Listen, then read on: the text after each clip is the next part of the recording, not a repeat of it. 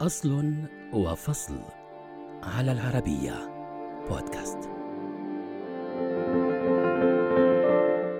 شكل إيجاد بدائل متجددة للطاقة تحدياً كبيراً للعلماء على مر التاريخ، فكانت الشمس بديمومتها المصدر الذي لجأ إليه الكثيرون لحل تلك المعضلة، لكن النجاح لم يتحقق بشكل فعلي حتى توصل العالم لاختراع الألواح الشمسية، وهو الاختراع الذي جاء ببشرى الخير، فكيف حدث ذلك؟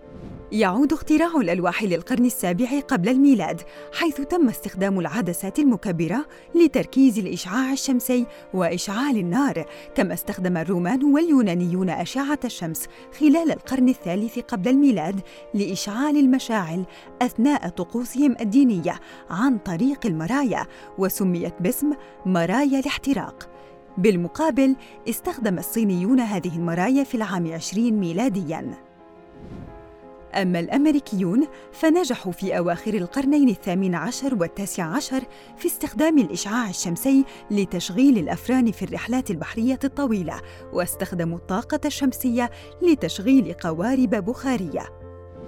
وربما استخدمت شعوب أخرى مبدأ توليد الطاقة من الزجاج، لكن التحول العلمي لهذا الاختراع جاء على يد الفيزيائي الفرنسي إدموند بيكريل حيث لاحظ قدرة بعض المواد على إنتاج طاقة كهربائية من الضوء وهو ما أطلق عليه لاحقاً اسمه التأثير الكهروضوئي. خصوصاً مع اكتشاف ويلوبي سميث أن عنصر السيلينيوم قد يصبح ضوئياً. بناء على تلك الفكرة تم تطوير أول خلية شمسية بواسطة العالم تشارلز فريتز باستخدام مركبات السيلينيوم والذهب ولكنها فشلت في توليد الطاقة حتى اخترع راسل أول خلية شمسية من السيليكون عام 1941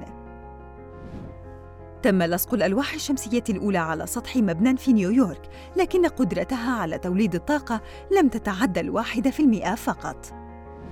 كانت هذه التجربة مقدمة للعديد من العلماء للقيام بتجارب عملية مع بداية القرن العشرين حيث حصل نيكولا تسلا على براءة اختراع جهاز لاستخدام الطاقة المشعة، ثم قدم ألبرت أينشتاين النظرية الكامنة للتأثير الكهروضوئي، وهو ما أثبتته تجربة عملية لروبرت ميليكان، فحصل أينشتاين على جائزة نوبل بفضل ذلك عام 1922.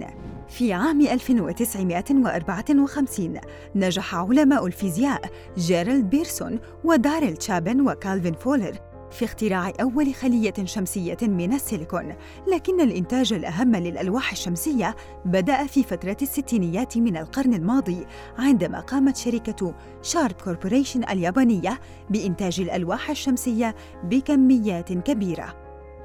تسابقت الدول المتقدمة لاحقاً في تسخير هذا الاختراع للخدمة المنزلية فأطلقت ألمانيا برنامج 100 ألف سقف شمسي وأنشأت اليابان برنامج 70 ألف سقف شمسي. ثم توالت التعزيزات الحكومية في الدول الأخرى لدعم هذا القطاع الذي ساعد في تخفيض تكاليف الطاقة الكهربائية المستخدمة في الصناعة. اليوم أصبحت ألواح الطاقة الشمسية جزءاً من تكنولوجيا الطاقة النظيفة التي باتت متوفرة وبتكلفة معقولة سواء في القطاعات الصناعية أو على مستوى الاستخدامات المنزلية.